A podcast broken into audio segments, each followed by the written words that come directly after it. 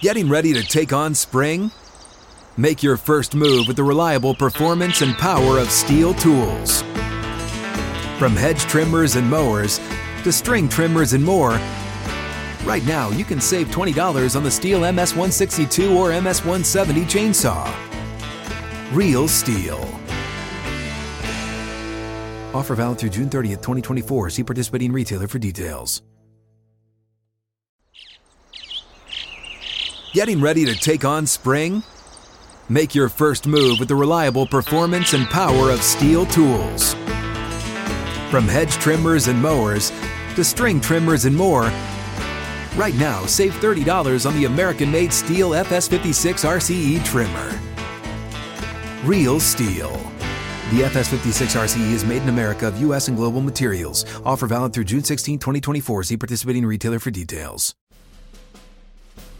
VAR has changed the way we watch the game, play the game, referee the game, and talk about the game.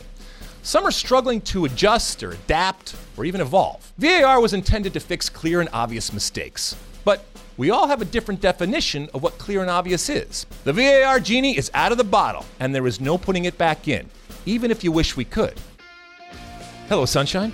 I'm Alexi Lawless, and welcome to the State of the Union podcast, where we look at the beautiful game on and off the field through the lens of red, white, and blue colored glasses. As you heard, we'll be talking the gift that keeps on giving, yes, VAR, in our uh, Mosse Makes the Case segment. Mosse will be talking Bayern Munich's legendary itchy trigger finger, and it's claiming yet another victim. In our Ask Alexi segment, we'll be talking Pulisic and pizza. In our back three, we'll talk MLS Cup and the U17s and so much more. But first, joining me as always, my friend, my colleague, my guiding light, David Mosse, a soccer savant and a Fox soccer researcher and writer extraordinaire.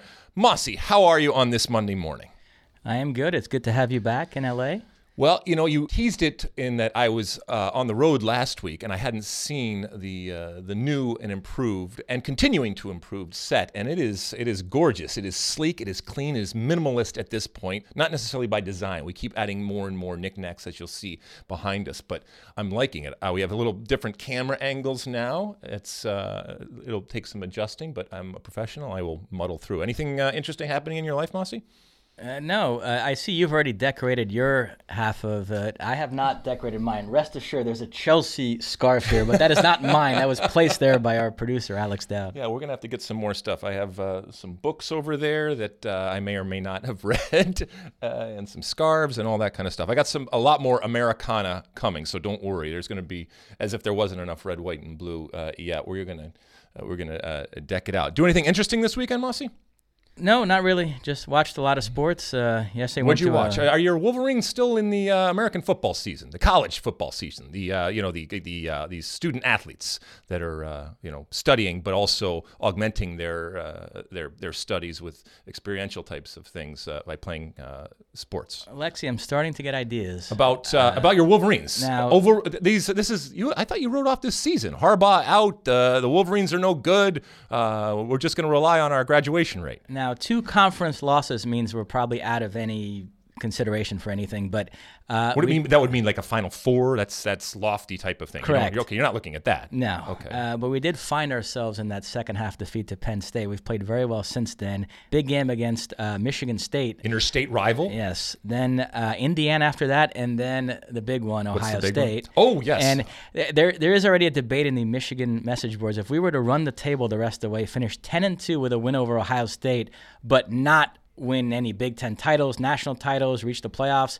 Would that constitute a successful season? Would that silence the Harbaugh critics, or he still wouldn't have anything actually to show for it?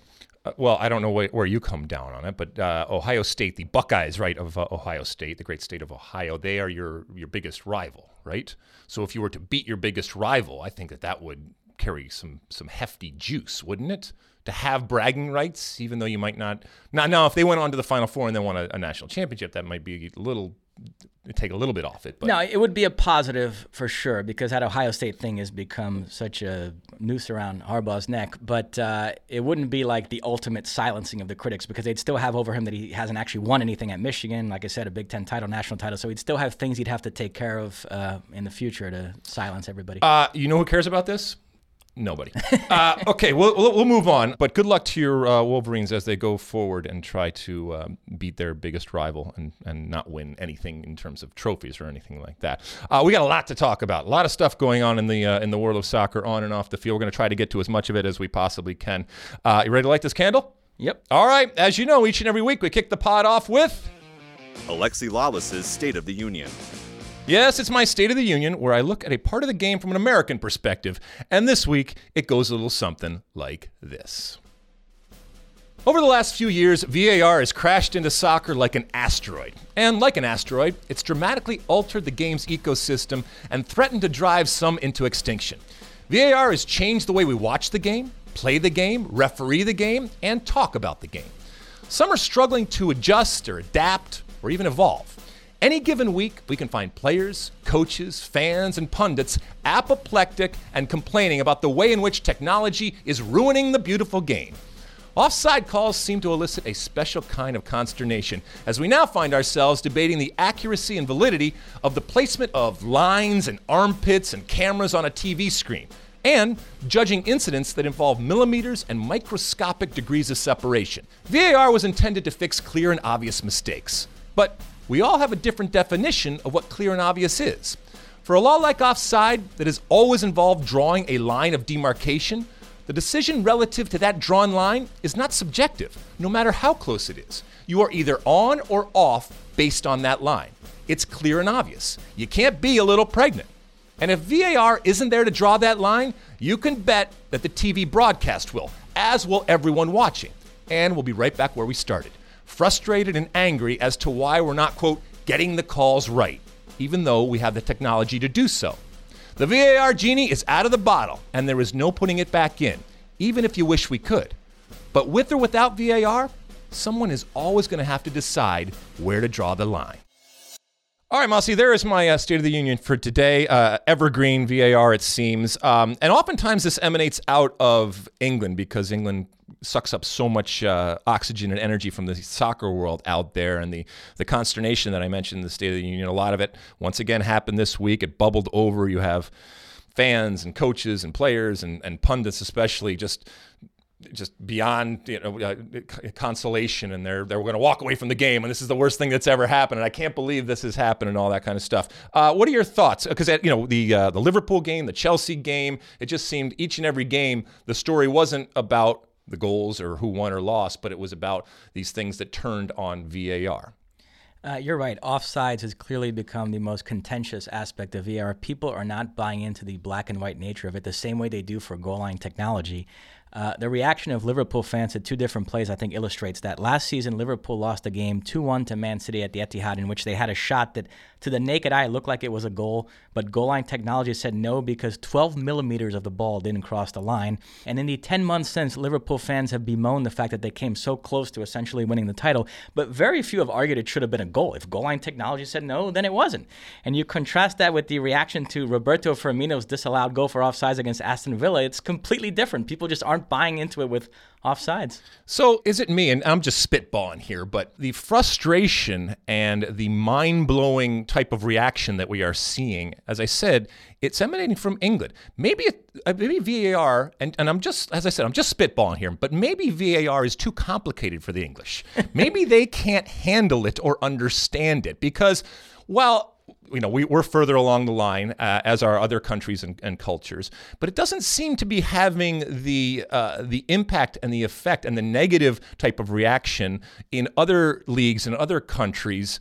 And if everybody else seems to be able to figure it out, and it's not without controversy, and we never said it was going to be without controversy. As a matter of fact, one of the things that I worried that it was going to take some of that uh, that debate and that opinion and that controversy out. It, in a certain way, it's just prolonged it or extended it or added a new bout of controversy going uh, going on. So why is it that the English can't figure this out?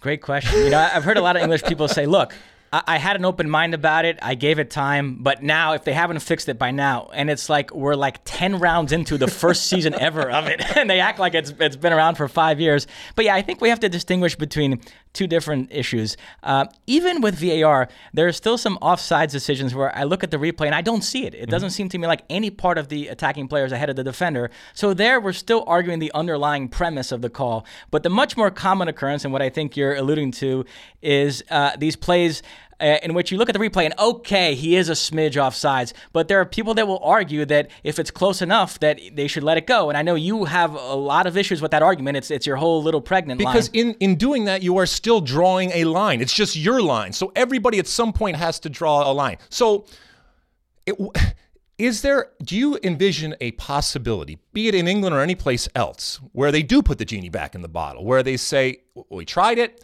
it didn't work. We want our beautiful game, quote unquote, our beautiful game back. And they go back to it, back to what it was. Getting once. rid of VAR yeah, no altogether? VAR. No. I think in the year 2019, being against any form of video replay is just an unserious opinion to have. I mean, the fact that we have the technology now where if a Maradona hand of God goal is scored, and, you know, I reference, I know that goal has taken on kind of a mythical quality, but generally speaking, you don't want people punching the ball into the back of the net. Yes. And the fact that we now Expert opinion yeah, we there. now have the technology where within 30 seconds of the ball hitting the back of the net, somebody upstairs could buzz the referee down and say, "Look, you missed that. The guy just punched the ball in the back of the net," and we could eliminate a farcical mistake like that. To not want that is ridiculous. So th- we the game needs some form of video replay. Every sport has it. The question becomes how much. You know, every sport that has video replay, there are limits in the NFL. How many challenges you get, certain types of plays can't be reviewed. So there's an acknowledgement that we don't want this to intrude too much in the game. It's a tool to have, but uh, so that's where soccer is at that point of figuring out how much VAR is is too much and exactly how to use it. But it's not going away altogether. Okay, and and with regards to the line placement, just so everybody understands, especially when it comes to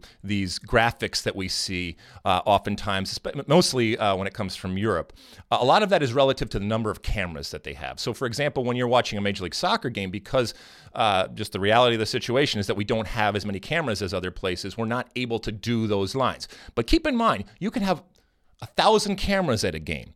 But ultimately, somebody has to set up those cameras. Guess who sets it up, Mosse? Human beings, okay? So human beings are going to set up those cameras that are then going to give you the the uh, you know the technology to go in there and, to, and are going to spit out a yes no type of scenario. So we can always argue about how yes, but the line was off or whatever. It can go all the way back to well, the person, the human being that put that camera up didn't quite do it in the exact same place that they that they should be, or it's a millimeter off and stuff uh, stuff like that. So at some point, no matter how reliant we are on technology, it is only as good as the human beings behind that technology. And you mentioned how this whole concept of clear and obvious can create its own set of problems. I think we saw that in the LAFC LA Galaxy playoff game. We should talk about that second LAFC goal. Um, very few people are arguing that Brian Rodriguez wasn't offsides on that play, but a lot of people felt like it was close enough. And since the original call on the field was a goal, that they had no issue with VAR not overturning that. I have to say, I'm not a fan of these millimetric offsides calls. We've argued about mm-hmm. that. But that play, I saw it from a lot of different angles, a lot of different frames, and even the most generous one from an LAFC perspective, to me, still met a threshold that it needed to have been called offsides. What did you make of that decision and also the reaction to it? How many people didn't seem to have a problem that that goal stood? All right, so run me through the play again, just so I, just so our, our listeners understand what you're talking Okay, about. Okay, so in the LAFC LA Galaxy playoff game, LAFC scored a goal in the build-up to it. LAFC player received the ball. It looked like in an offside position. He squared it to Vela to score the goal. And when you went back and looked at it, he was a smidge ahead. Again, depending on what angle, what frame you looked at, it, it varies how far ahead he was. But I think everybody acknowledged that there was a, at least a smidge of an offsides there. But if you look at it in an angle where it, it seems pretty close, and a lot of people concluded that because the original call on the field was a goal, that VAR was right not to overturn that. Uh, does that logic hold up with you at all? Yeah, I mean the clear and obvious thing is is amazing because from the very first day, I remember talking to Howard Webb about this, and you know they would they would rail and and say clear and obvious, only clear and obvious, only clear and obvious.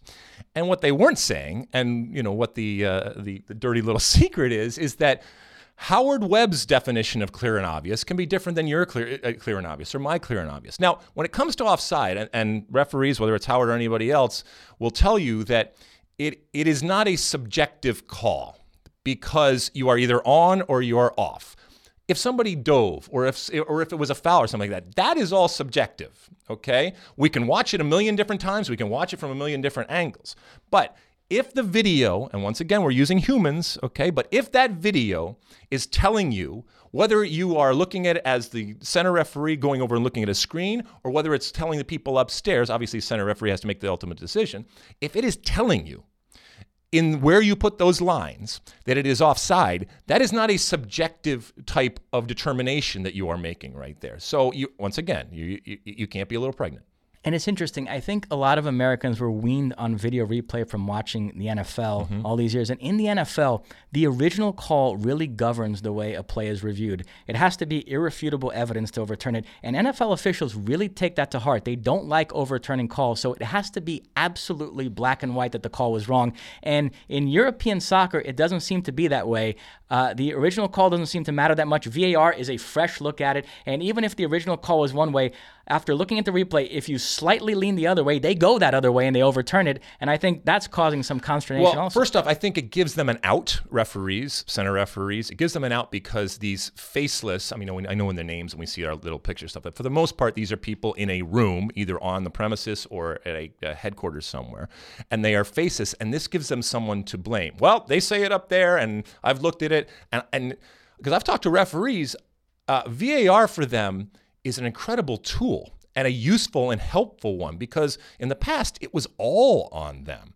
And I think they enjoy the fact uh, that it's not there. Now, once again, though, it goes back to if you are overturning a subjective call that you made in the moment, I think that's a little different than if the AR missed a, an offsides or was or wasn't offside and it was called on the field and you're overturning it because you have a video video evidence that's not subjective because the, and I'm not saying that the line placement isn't subjective, but ultimately, relative to that line, whether you agree with the line or not, is not subjective. That's much easier, I think, for the ego and the, the hubris that, that referees, that human beings have in that moment to be able to say, fine, we got it wrong on the uh, field, but we have the technology to show us immediately. It's another thing when it's a subjective thing. But keep in mind, while they're checking all the time, a review is only supposed to happen when somebody upstairs feels that the referee on the field has made a clear and obvious uh, mistake. And once again, it gets back to what clear, uh, clear and obvious, uh, you know, ultimately is, and everybody's different uh, definition. I like you. I don't see it changing. It'll be tweaked. Uh, and I think even within leagues, within within countries and cultures, they will they will view it differently. I think they will implement it differently, not completely differently, because we all kind of have to be to a certain extent playing the same game and the same laws out there. But this is this is not going this is not going away. It'll be really interesting, as you said, because it is such early days in England. A year from now, what the general consensus is about VAR, how it has been tweaked, or how it has just been improved, or how just people have learned to accept it. I, I bet you we're going to talk about VAR again.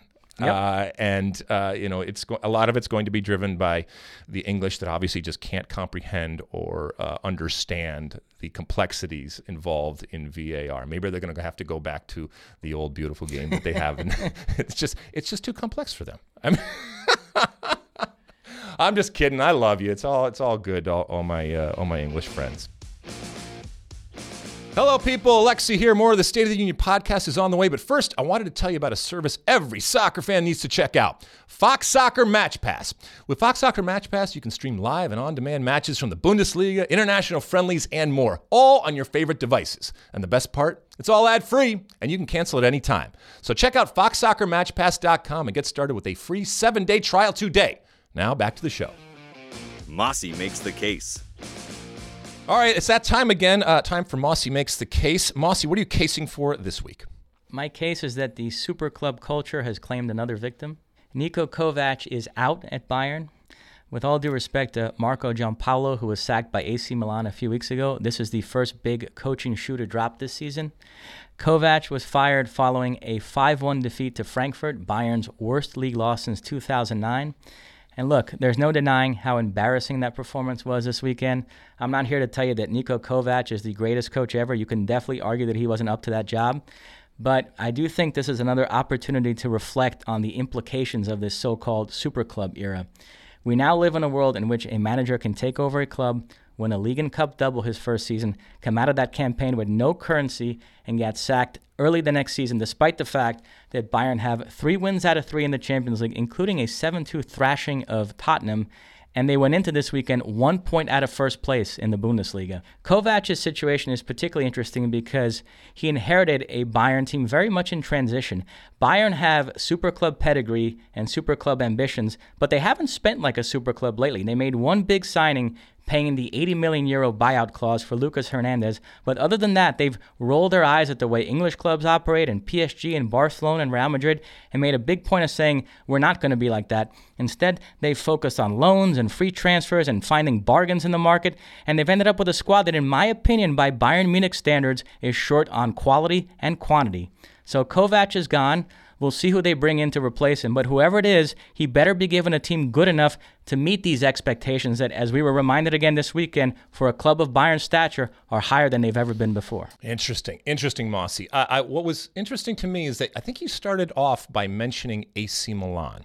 That you would even put AC Milan at this point into the super club status is, in and of itself, a statement because they have not been that in terms of performance for a number of years.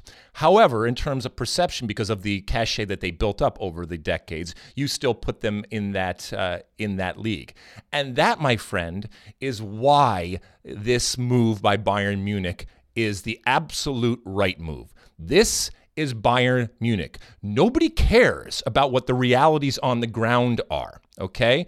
For Niko Kovac or anybody else. You come in and you are expected to win. If you are if you come in and you have one hand behind uh, behind the back, it's your fault. Don't take the job then, okay? Uh, you know going in what the situation is. This is what super clubs do they make a change when it's not going well, when it's not living up to expectations. Is it fair? Soccer isn't fair and life isn't fair. And a coach, being a coach of a super club, is definitely at times not fair. But once again, you go in with wi- uh, your eyes wide open. And for you or anybody else to come come and say that no you need to be given time and there needs to be patience and they're building something and oh he doesn't have enough good players at his disposal. Nobody cares. Nobody cares. The bayern munich fans don't care. Certainly the leadership when it comes to bayern munich uh, don't care. Are are they pollyanna? Are they living in a fantasy world? Are they living in the past given the talent? And i think you may be suggesting that the talent uh, doesn't matter who you are, isn't able to isn't able to uh, to live up to these expectations. Well, what if somebody comes in, whether it's you know uh, Hickes uh, or, or whoever it ends up being, right? Uh, right? Uh, what was his name? Jupp Heynckes. Jupp Heynckes. We've seen him, you know, come to the rescue. He's like, you know, he's like, he's like Al Pacino in The Godfather Three, maybe, or that. Just when I just when I think I'm out, they pull me back in. he, can't, he can't leave. So this, my friend, my, to, to end this, for at least for my part right now, this is exactly what they needed to do. This is what super clubs do. This is what I want super clubs to do. And it's funny, I'm not the biggest Niko Kovac fan. There are some parallels to David Moyes. It's one thing to get a club like Frankfurt to punch above its weight, but it's a whole different challenge managing a big club. But I do think it's worth examining the dynamic at Bayern Munich right now. You have a front office that's very difficult to deal with. Uh, we saw in every game there was always that shot in the stands of Rummenigge and Uli Hoeneß sitting there, and it felt like almost looking down on Kovac. And you have a dressing room that's very difficult to deal with. Frankly, it kind of reminds me of the U.S. women's national team. The players exert a lot of power. They don't seem to be happy with any manager. You have these veterans that are struggling to come to grips with the fact that they're not that good anymore. Last season, he had to deal with Robben and Ribery and Hummels. Okay, those guys are gone, but you still have Muller and Boateng and Neuer. And, you know, those guys ran out Carlo Ancelotti, a manager who won three Champions League titles. They weren't that thrilled with Pep by the end there. So what chance did Niko Kovac have? Well, we all know that you can't fire the whole team, uh, and it's, so it's much easier to fire a coach. Over the last year, we've talked at different times, and I think I've posed the question to you: Does Niko Kovac make it to the end of the year? So this is always. I never got the feeling that this was, this is our guy, and you know when we're talking about super clubs or teams that have been super clubs in the past, despite what they're doing right now, a lot of, uh, I mentioned AC Milan, but you could also look at Manchester United with what's going on right now. The fact that they have continued on with Ole, uh, what's, uh, Ole Gunnar Solskjaer. Ole Gunnar Solskjaer. Is amazing to me that they have given him this time and had this type of patience because that leeway and that leniency is not the hallmark of a super club. Right. A couple of personnel things on Bayern. Most super clubs have a backup at every position. Sometimes they have more than that. They have too many players in a squad that's unwieldy, but at the very least, you have a backup at every position. Bayern tried to get away with less than that in the defensive third because they had these versatile players that can cover multiple positions. Pavard can play as a right back and a center back. Lucas Hernandez can play as a left back and a center back. Kimmich can play as a right back in the midfield. In a pinch, even as a center back, which is where he played under Pep. Javi Martinez, David Alaba can play multiple multiple positions. But all that mixing and matching also meant there was very little continuity at the back from week to week. And also, you couldn't afford any injuries. And what happened? Niklas Süle is out for the season, probably. Lucas Hernandez is out for a while. Now they're incredibly thin back there. Alphonso Davies is starting, games. Mosse. They're starting back. a Canadian. Yes. All right, enough said. Uh, Jerome Boateng, who wasn't supposed to have any role this the season. Canadians, I'm named the English. Going through it all. Jerome Boateng, wasn't supposed to have any role this season, is now starting games in the center of defense. He got himself sent off this weekend against Frankfurt, so he's suspended for the Classico yep. next week. So I don't know what kind of back line they're going to try out for that game. So that's an issue. And the other one I have to say is Coutinho, who got off to an encouraging start there, kind of teased us all into thinking that this season might be something of a rebirth for him. But the last five, six games have been terrible. And Kovac rejigged the whole formation to, to, for him to play as a number 10 and have all this freedom and have everything run through him. And he just hasn't justified that the last few games. So that, that's been a big problem. The only too. man that has done his job this season is Lewandowski. It's what he does. He's he scores goals. What are we at now? How many how many games in a row? Uh, uh, scored in all 10 rounds all 10. this season. Incredible. Jeez, in, incredible. He just must be saying, whatever, bring on the next guy. Now, uh, let me make a point about Jose Mourinho. This okay. was going to be the Mosse makes the case this week prior to the Bayern news breaking. And let me just say, I think Allegri is the favorite for Bayern. I think he's the big prize on the coaching market right now, so he'll really? get the first call. Okay. Uh, but Jose Mourinho's name has been floated.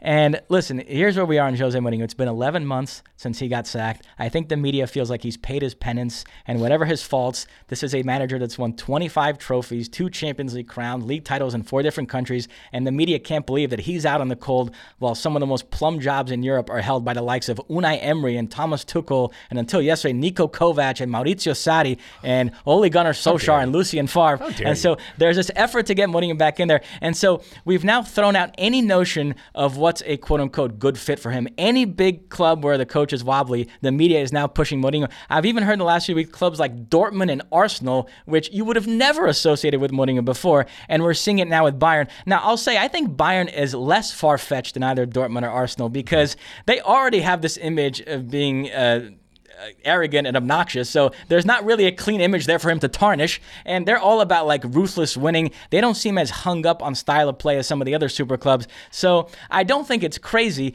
But the other argument would be I just talked about it being a combustible dressing room. You're going to throw Jose Mourinho into that mix. And also, Mourinho is going to want a lot of power over transfers. And Bayern are structured in such a way where he wouldn't have that. So what do you think? Jose Mourinho at Bayern. Does that make any Love sense it. to you? Love it. Please bring it on. Oh, sehr gut. Sehr, sehr gut. I love it.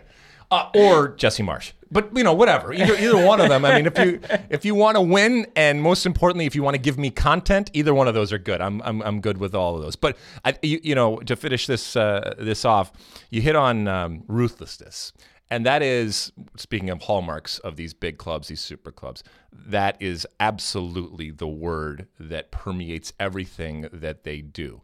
There's no sentimentality. While there is a emotion and passion and personal feeling, you either get the job done or you will you will be asked to leave either nicely or not so nicely and they will get somebody else in there that will get the job and that's what these teams are about that's what they were founded on that's what they promise and more often than not that's what they deliver and when they're not delivering on that promise you need to have the people in place that will be ruthless and say no this isn't good enough and that's what your fans want. They want you to recognize that this isn't good enough for the likes of Bayern Munich. And maybe there is an arrogance, I call it a beautiful arrogance, but that's what you want from these clubs. Manchester United obviously doesn't care, okay? They think this is good enough, but it's not. If you really are Manchester United, or you you risk, and they're right there on the precipice right now of becoming that AC Milan. I love AC Milan.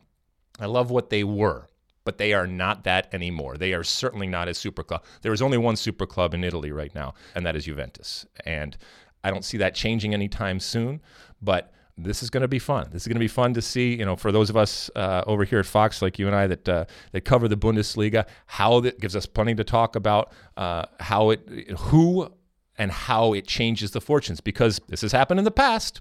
They have made changes midseason, and it has worked like a charm. And at the end, they were sitting, standing, whatever you want to say, where they always are, which is at the top of the league. And we'll see if this change uh, has the desired effect in that positive way going forward. Ask Alexi.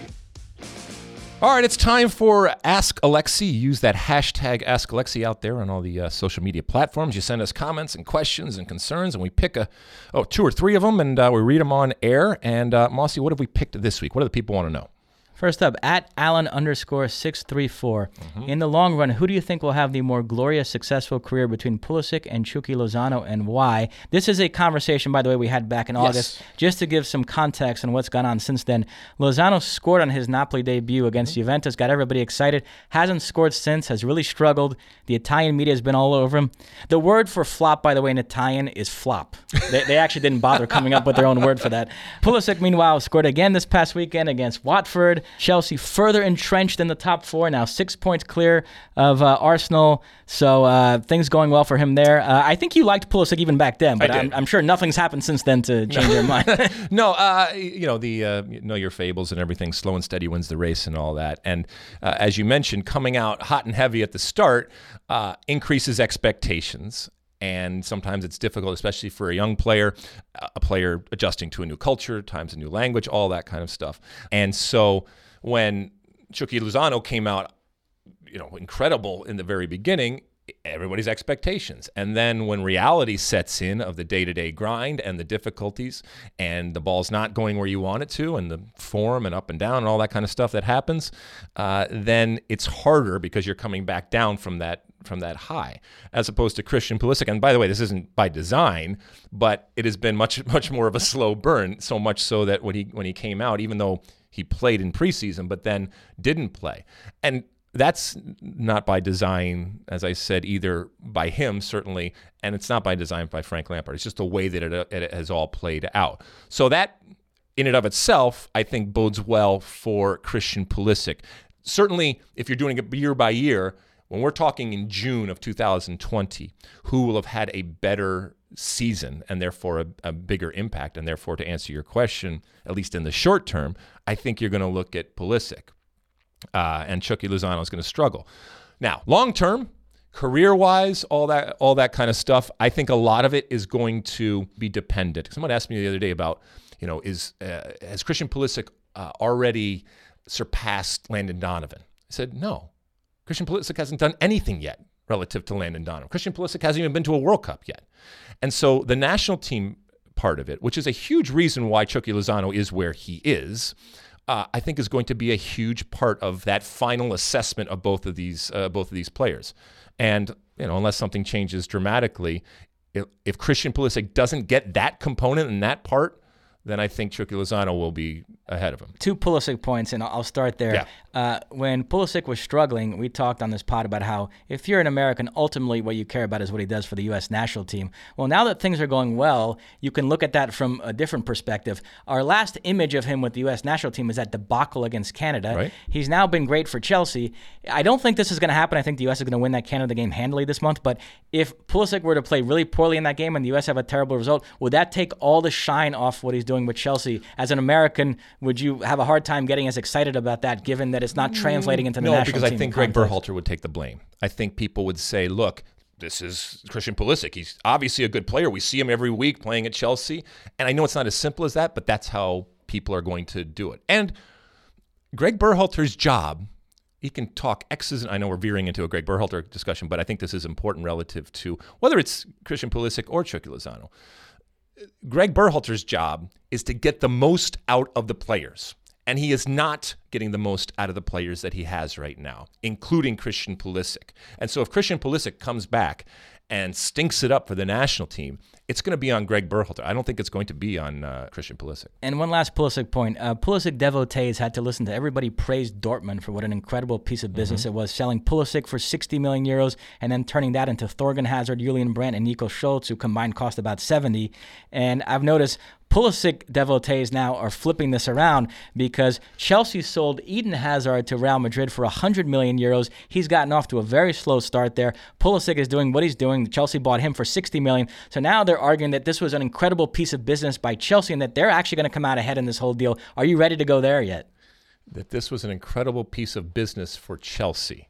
I think. I mean, can't can't both sides win in a piece of business? I know it sucks for punditry, but but yeah, I think ultimately, I still think that Dortmund is going to say this was an incredible piece of business. But, but, from a Chelsea fan's perspective, and perhaps we should give Alex Dowd a microphone for this, based on what he's seen so far, uh, Eden Hazard showing some early signs of maybe being past his peak, and Chelsea might have sold him at just the right time, or or, or perhaps no, you attribute that just to adapting to a new country, new new reality, well, versus what Pulisic is right. doing. Uh, is there a world in which if Chelsea fans were given the choice to undo that and not have Pulisic on the team, but have Eden Hazard back, they'd say no, thank you. We we prefer how things worked out and having a younger Pulisic who's okay. still has all these years ahead of him. All right, so two things. One, no, it's never a good idea to give Alex Dowd a, a microphone. Okay, and and and two, no, I think Chelsea fans still recognize that this was a good deal given what this Chelsea team has become. It, it has moved on, it is concentrated on youth. I think, in a strange way, and, it, and this boggles the mind, while Chelsea has been, and I still would say is one of those super clubs of the world, there is this incredible grace period that is being given to them to kind of go through. And I'm not saying they've come out the other side, but that's why I think they would understand that in order to be the Chelsea that they are they think they are going to be, Hazard had had to go. So I think I think people will still recognize that that was a good deal. But to ultimately answer your question, Alan, I still think that Christian Pulisic is going to have a, a quote unquote glorious, more glorious, successful career than Chucky Lozano. But it, but it's all going to relate to the national team and the World Cup. And if Mexico were to do better than the the U.S. in upcoming World Cups that featured Chucky and Christian Pulisic, or God forbid if Christian Pulisic wasn't at upcoming World Cups, then that would change completely the the way that we view both of these players. All right, next question at Andy J Munoz one. Who's your pick to fill in for Alex Morgan during her leave of absence for her pregnancy? So, uh, remember this summer when Alex Morgan either didn't play or there was a reason to kind of rotate and, and uh, platoon players, we know that the great Carli Lloyd came in and played the position up up top in a very different way, but still with the same result in her scoring, in the team winning, and doing all that kind of stuff. That is great, except that Carli Lloyd is, you know, one, if not the oldest player that we have right now. And who knows, I know while she wants to be involved next summer, uh, and we're going to talk a little bit more about, you know, the, the new coach and everything, um, I think that they need to be looking at others. The problem is, as we mentioned, so for example, I'm leaving for uh, Columbus tomorrow for U.S. versus Sweden. And if you look at the roster and you look at the uh, the forwards they have, we you know people that are usual suspects, right? So Tobin Heath who really plays on the outside, so that's not gonna that you, she can't really do that. I mentioned Carli Lloyd. Yes, she can certainly do that, but she is 36 years old right now. I think yeah, uh, against yeah something like that. So then you have people like Mallory Pugh uh, or Christen Press, which are much more outside players. Okay, they can play up top, and they and we and they have seen that. So then you got got someone like Jess McDonald, who all, who is 31 years old, and I think is just she she's not going to change the player. She is what she is. So you have some players that aren't necessarily new to the program, but certainly new. They weren't involved in the World Cup, and some of them haven't been around. Lynn Williams and Margaret Purce. So all of that is to say that I think in the short term, you're going to have the Carli Lloyds of the world, and it's going to be a uh, a testing ground. But I don't think anybody is going to do what Alex Morgan is, which is why they have made a point of saying that she's not necessarily out of the Olympics next summer. Um, she's announced her pregnancy. By the way, congratulations to uh, Alex Morgan. It's wonderful news for reasons that have absolutely nothing to do with soccer. And while we can be selfish and want her playing and scoring goals for the U.S. team, it remains to be seen whether she is going to be able to be ready from a physical perspective. Uh, certainly, players have done it. We just we just don't know how it's going to play out uh, next summer, which is why we're having this conversation right now. So I'll be interested to see in Columbus who plays in that position. But those are the names right now, at least for this uh, for this camp right now. But there is nobody that approximates what uh, Alex Morgan does. Uh, that is on Thursday. Uh, U.S. Thursday. Sweden uh, on FS1. Yep. It'll be the U.S.'s first match under their new manager. I know how to pronounce his name, but I've been taking up too much airtime, so I'll let you. do Really? Yes, of course. Vlatko Last name Andonovski. Andonovski. An- Andonovski? Yes. I mean, I am going to meet with them, so I'm I going to think get we'll the, go with Vlatko. Oh, definitely. He's definitely a one-name. You've decided you're in a first name basis. Oh no. I like it. I, when we say Vlatko, it's not like we're talking about anybody else. Okay, going forward. So yeah. So congratulations to him, by the way. Uh, he takes over, and uh, you know he's got a lot to live up to, given what Jill Ellis did with this team. His first order of business will be to figure out what that.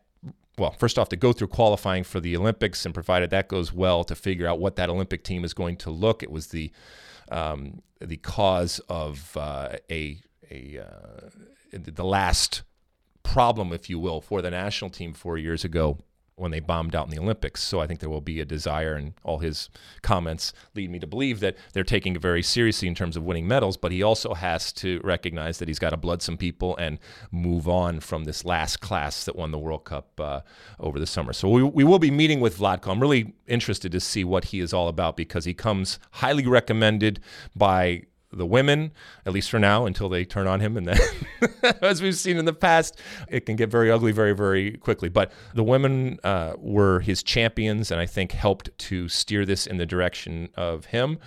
And I haven't found anybody that has anything but glowing things to say uh, about him right now. But it's easy to say glowing things when you haven't played any games yet. And finally, let me just say, Alex Dowd is flirting with getting taken off Ask Alexi duty. I am embarrassed that this question Okay. made its way into This the is pod the this famous week. third question But of yes, the Ask Alexi. Uh, we'll close on this uh, riveting stuff. At Chris Glenn wants to know, uh, what is your favorite pizza topping? Ah, uh huh. Interesting, interesting. I've I've I've been asked this question. First off, uh, you should know my pizza history. Okay, I did not grow up in a state or in a culture that was rich when it came to the history of pizza. I grew up in Detroit, Michigan, in the suburbs of Detroit. So my uh, version of a good quality pizza is Little Caesars. All right, thick, doughy, bready uh, type of pizza. That runs counter to what a lot of people's version is of the you know the thin slice. So I don't like any of that.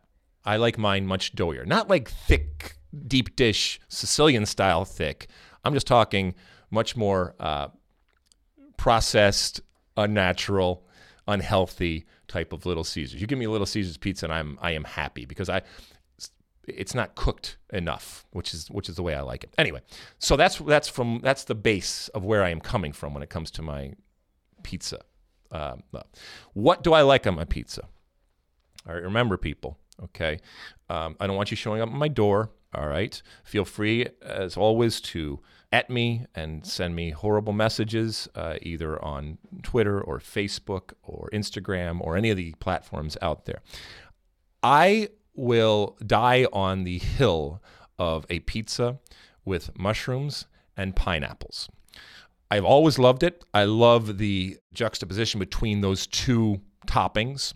Obviously, the uh, the sugar and the sweet of the pineapple, I think, plays off well with the uh, with the mushroom. Now, I am fully aware that when I say that, even for the people that are driving or biking or running or walking, they may have to take a moment, pull to the side of the road, uh, just stop walking, do whatever, and take deep breaths. Because in the in the pizza world out there of pizza connoisseurs, that is tantamount to uh, sacrilege. What I just said. Um, that people like their pizza with pineapple on it is it, it, it pains people that that love pizza. And if you are one of those people, I'm sorry. The, the you know the the eyes want what the eyes want, the ears want the ears want, the nose wants what the nose wants, the mouth and the stomach and the taste buds want what the taste buds want. I just like it. there, Mosse. I have said it. I expect to get loads and loads of, well, more loads of hate mail when it comes to uh, my pizza decision. You, when you order a pizza? Yeah, uh, pretty straightforward stuff. Uh, pepperoni, cheese, uh, maybe throw in a sausage every now and then. Just Jesus, like a, just a straight margherita, whatever. Oh yeah, no yeah. problem. No Yeah. frills or anything like that? no frills, nothing like that. No mushrooms or. Uh, No mushrooms. No. Have you ever had a pizza with pineapple on it? Uh, yeah, I'm, I'm sure. I'm sure I've had at some point. Does it make your stomach turn, or does it make you look at me any differently? Well, not looking any differently, but yes, it does make my stomach turn. All right. Well, there you have it. So uh, let us know your favorite pizza topping and or uh, pizza. So, and I know people have their you know, pizza from New York and pizza from Chicago and pizza from Italy and pizza and this and that. I, having played in Italy and been to Italy many times, once again, this is a much longer conversation that we often have. This is one of those road conversations that we have about how the surroundings and the situation that you are in, I think often dictates how you assess food. And so, having pizza in Italy, or pasta in Italy, or wine in Italy, whether it's good or not, you are going to make it that much better because of the situation. And I found that applies to Italy. I was eating pizza, and I said, "Well, it's pizza. I can, I can, I could have this pizza anywhere." And you're going to say, "How dare you?" And No, no, I actually think there's a lot of truth. to that. Okay, anyway, well, that's a longer conversation. Thank you very much. What was his name? Uh, Chris Glenn for asking uh, your question there on Ask Alexi. And if you do have questions, comments, concerns, use that hashtag Ask Alexi on the, uh, the old social media machine out there and send us all of those. And whether it's about pizza or soccer or anything in between, let us know what you uh, have, and we will pick some more as we do each and every week. All right, moving on. The back three. All right, it's time for our back three when we look at some big stories or games or moments from the world of soccer. What's in the back three this week, Mosse? First up, MLS Cup. For Ooh, the yes. third time in four years, it'll be Seattle against Toronto. Uh, that match will take place uh, this upcoming Sunday at CenturyLink Field. Both teams won away from home in the conference final. Seattle defeated LAFC in a match I attended, and uh, Toronto defeated Atlanta in a match you covered for Fox. Yep. A lot to get to here, but what are your overall thoughts on this matchup? My overall thoughts I think that Seattle is and should be favorites when it comes to this game. I think that they are a uh, better team, obviously playing at home, playing in front of a sold out 69,000. They sold out in like an hour or something like that. You know, we, we, we all know that Seattle invented uh, soccer, economics, uh, and selling out. So I think that this is going to be a, a wonderful moment for the Seattle folks. I think that Toronto is just happy to be there. Greg Vanney's done a terrific job of getting a relative to you mentioned the, the the teams that went to previous and won previous MLS Cups when it comes to Toronto. Relative to those teams, this is a mediocre uh, TFC team. Doesn't mean they can't win, but Greg Vanney's done a, uh, a really good job, and I think they even recognize that they got away with one in Atlanta. Now, the potential of a returning Jozy Altidore is both good and concerning because if it ain't broke, uh, are you going to try to fix it if you're Greg Vanney? And they are a very, very different team with Jozy Altidore. And you so you have to decide: Are you better with Jozy Altidore, who's coming off an injury and playing diff and, and and changes fundamentally the way that you play the game, or do you just ride this train that has gotten you there? That's going to be interesting to see. Omar Gonzalez might come back into the lineup, and then on the other side, uh, when it comes to Seattle, I will give you my uh, my ode to Brian Schmetzer. Brian Schmetzer, you say. Who's Brian Schmetzer? Brian Schmetzer is the head coach of the Seattle Sounders. Uh, Brian Schmetzer is also the Rodney Dangerfield, if you will, of the MLS soccer coaching world, in that this is a guy, as you rightly mentioned, who has who is now going back to his third MLS Cup in four years, coaching the Sounders, uh, having won one already, now going for two. And yet, time and time again, I think he is under whether he's undervalued or not, I, I don't know, but he is certainly underappreciated. Uh, you can't have that type of success and wing it. And there seems to be this idea that he is just winging it and has been winging it for a number of years. I think this is a man who is incredibly comfortable with who he is as a person and as a coach, understands exactly what makes him tick, uh, understand exactly what he is good at and what he is not good at, and has been playing with house money to a certain extent for a number of years, and it, and has parlayed it into one of the most successful coaching runs that we have seen in Major League Soccer. And so you can't, as I said, just do that and wing it. And so I think he deserves much more credit than oftentimes he is given. Big game against Toronto, coming off of a very, very big win and a completely justified win, I think, when it comes to the way that they beat LAFC. Toronto FC knows they got away with one. Seattle didn't get away with one. They came in and they took it right out of the hands of Bob Bradley and LAFC in their own home. As I mentioned, I attended that LAFC Yes. Seattle game with a uh, Fox colleague of ours, Jason Carapesi, who's was a diehard LAFC fan.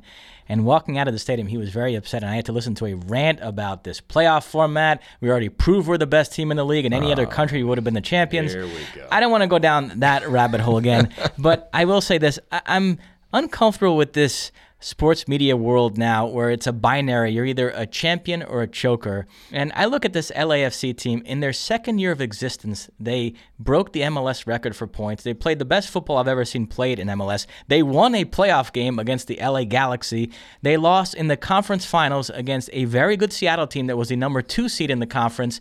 Yes, it's a disappointing end to the season, but I still think they can look back at this and feel incredibly good about where they are as a franchise two years in and feel like it's been overall an amazingly successful first two years of existence. Yeah, I don't think that I haven't heard anybody say that that LAFC or anybody that is or, or Atlanta for that matter choked. I think when the, the, the choking part of it would come if you were up by four goals and, and you pissed it away or whatever. So I don't think that, that that's the case. But they're not champions and they're not the best team ever to uh, ever to play in MLS because you do have to be champions in my view in order to be looked at as the best team in MLS uh, in MLS history. Look, either way, I think that this is you know, from a broadcast perspective, I think people were saliva- salivating. And, and for people that don't know, what happens is each year between Fox and ESPN for the English language broadcast, we trade off and on. So last year we did the final. This year ESPN is doing the final. And from a broadcast perspective, people were salivating at the potential of an LAFC hosting an Atlanta United. Now, this is not so shabby uh, when it comes to these two teams that have been in MLS for a long time, especially in front of, as I said, 69,000 people up there in Seattle. I think it'll be a, a wonderful, uh, wonderful spectacle. I'm excited to see how this ultimately ends up. Neither one of these teams, if they win, are the greatest teams in MLS history. Neither one of these teams, if they lose, will, unless it's a ridiculous scoreline that is made up, will be looked at as choking. How many celebrations is Keith Costigan going to awkwardly insert himself into in 2019? he was in Madrid in June. There were pictures that surfaced of him partying with the Liverpool Right. players after that Champions League final. And then uh, the night of the LAFC Seattle game, he was calling a League MX game for Fox. So he somehow managed to make it to Banc of California Stadium by the end of the game. And there he was in the locker room taking pictures with all the players. It's unbelievable. Well, there's this. Uh, so when you do regional broadcasts, which is one thing that uh, that Keith does, that a lot of uh, folks out there do, you are associated with that team so much so that at times you are considered or, or accused of being homers and all that kind of stuff. That's neither here nor there. But one thing that that you do find out is that if the team wins, you are part of that championship and part of that title. So much so that you are often given a ring. So maybe he is salivating at the fact of potentially having an MLS Cup title to add to his treasure chest of awards. The Don King of soccer. He always finds a way to insert himself into the winning guy's picture.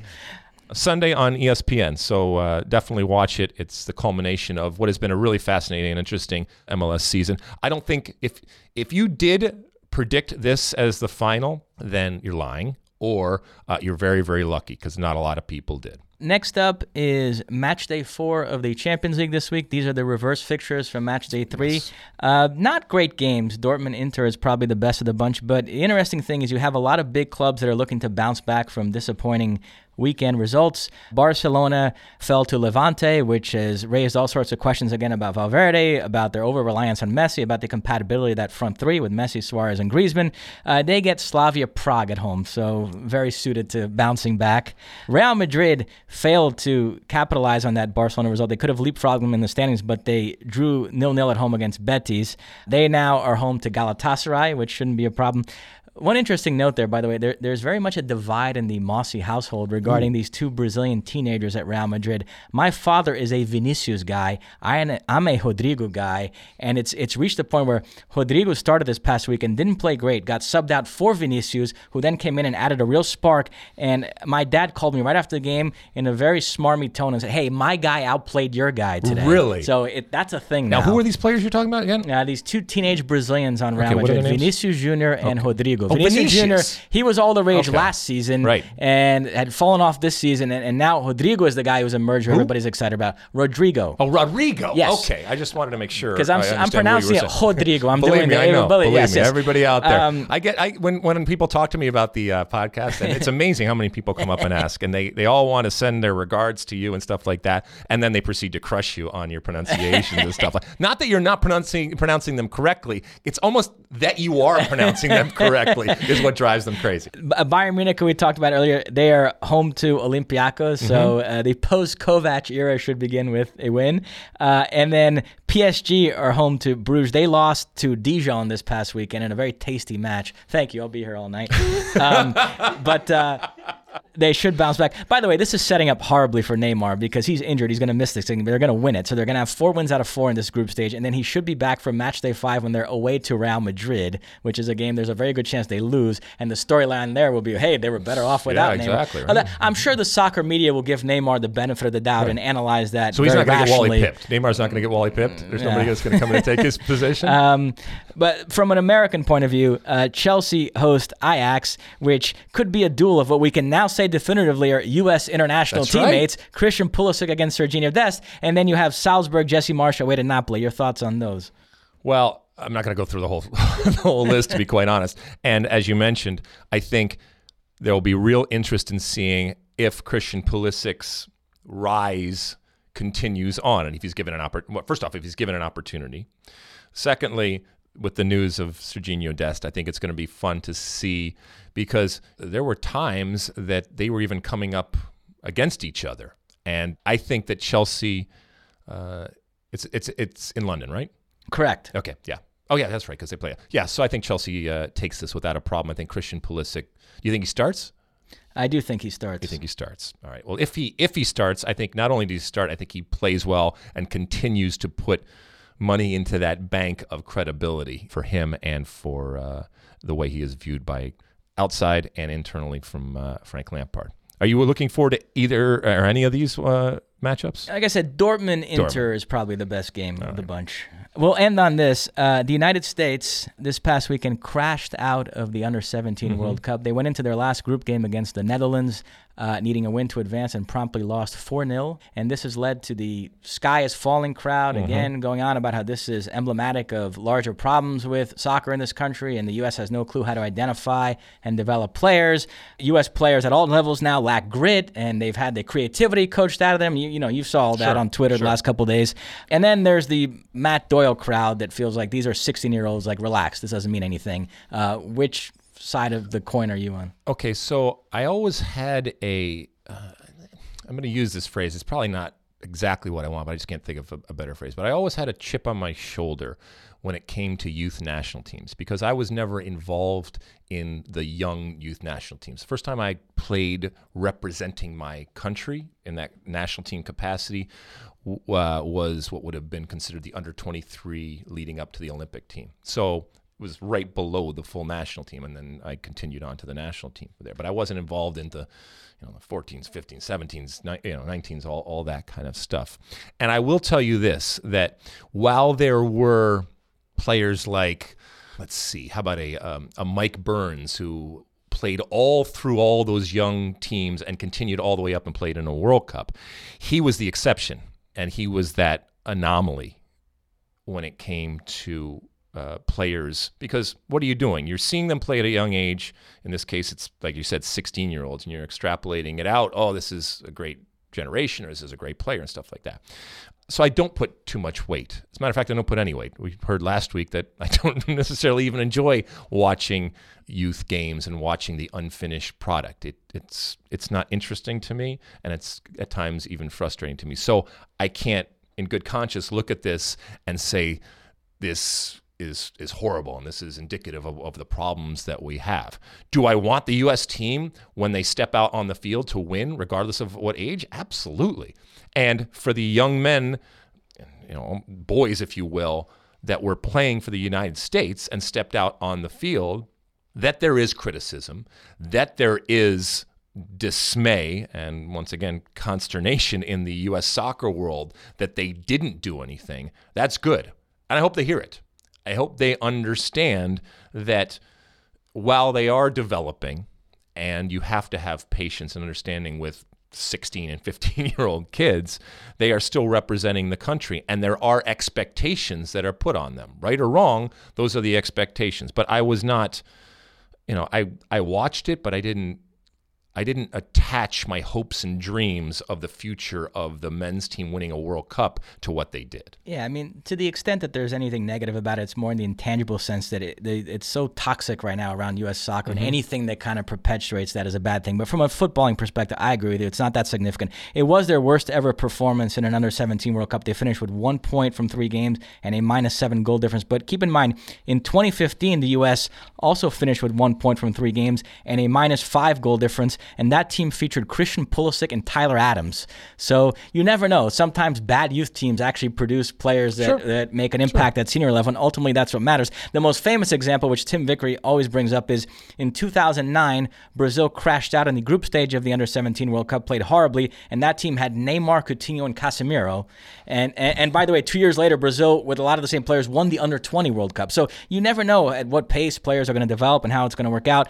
Um, you know, a lot of people are jumping on Gio Reyna now and saying he's overrated. Uh, listen, Borussia Dortmund know a little something about young players. All their coaches are gushing about him. They work with him every day. They're gushing about him. They, they, they think he's a real special talent. So for now, I'm going to go with that more than a couple of games at youth level where he might have underperformed. So that's where I land on that. But you're right. It does play into all the fears and doubts uh, and the, the cynicism and the criticism. Much of it fair, that I mean, it's just it just shows that the tentacles and the impact of not making the men's World Cup in 2018. It's still just permeates everything, and to a certain extent infects everything in the way that we we view it. I, and I'm not saying it it shouldn't be looked at, and it shouldn't be something that um, that people care about. Okay, I'm just saying I I don't care about it. And it comes from a place of seeing how very few players that played at that age ultimately matriculated onto the full national team. And as a matter of fact, as you mentioned, the the experience of going to a World Cup. And by the way, that it should be noted, they went to a World Cup. Not qualifying for a World Cup, that is bad, okay, at any level. But going to a World Cup and having that group experience on and off the field, that is incredibly beneficial to players in terms of their development. And when you're looking at it from a national team, a full national team perspective, you want as many to have gone through those types of situations as possible. So I mentioned that I didn't play in any of the youth teams, but I did play in the under 23s. And a whole group of us actually, a core of that team, then went on and played in the World Cup in 1994. And we went through a whole qualifying process and then went through a whole Olympic experience together. And it served us well individually and collectively having that experience. So even though the results weren't there, and that absolutely should be concerning to the people in charge, the experience was there. And it might further on down the line, they might look back as great players or part of great teams and look back and say, yeah, we didn't get the goals and we sucked it up and we and we lost games, but that experience served us uh, served us well. Anything else, Mosse? That is it. All right, that is it. We come to the end of yet another pod, and at the end of each and every pod, as you know, we do our one big thing. And my one big thing is is playing off of something that you just mentioned, um, and that is that this concept of grit and team spirit that we that we throw around so much, and in in particular as it relates to the American player or the American team. And it's kind of like the Supreme Court uh, definition of obscenity in that you, you can't define it, but you, you know it when you see it.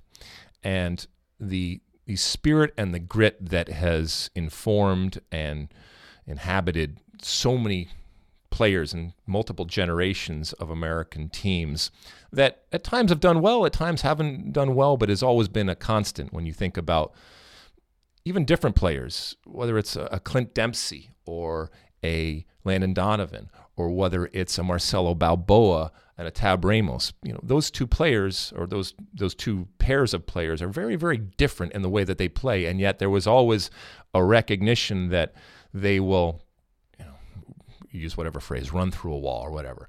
And it's the concern out there in the American soccer public is that that quality and that characteristic is missing.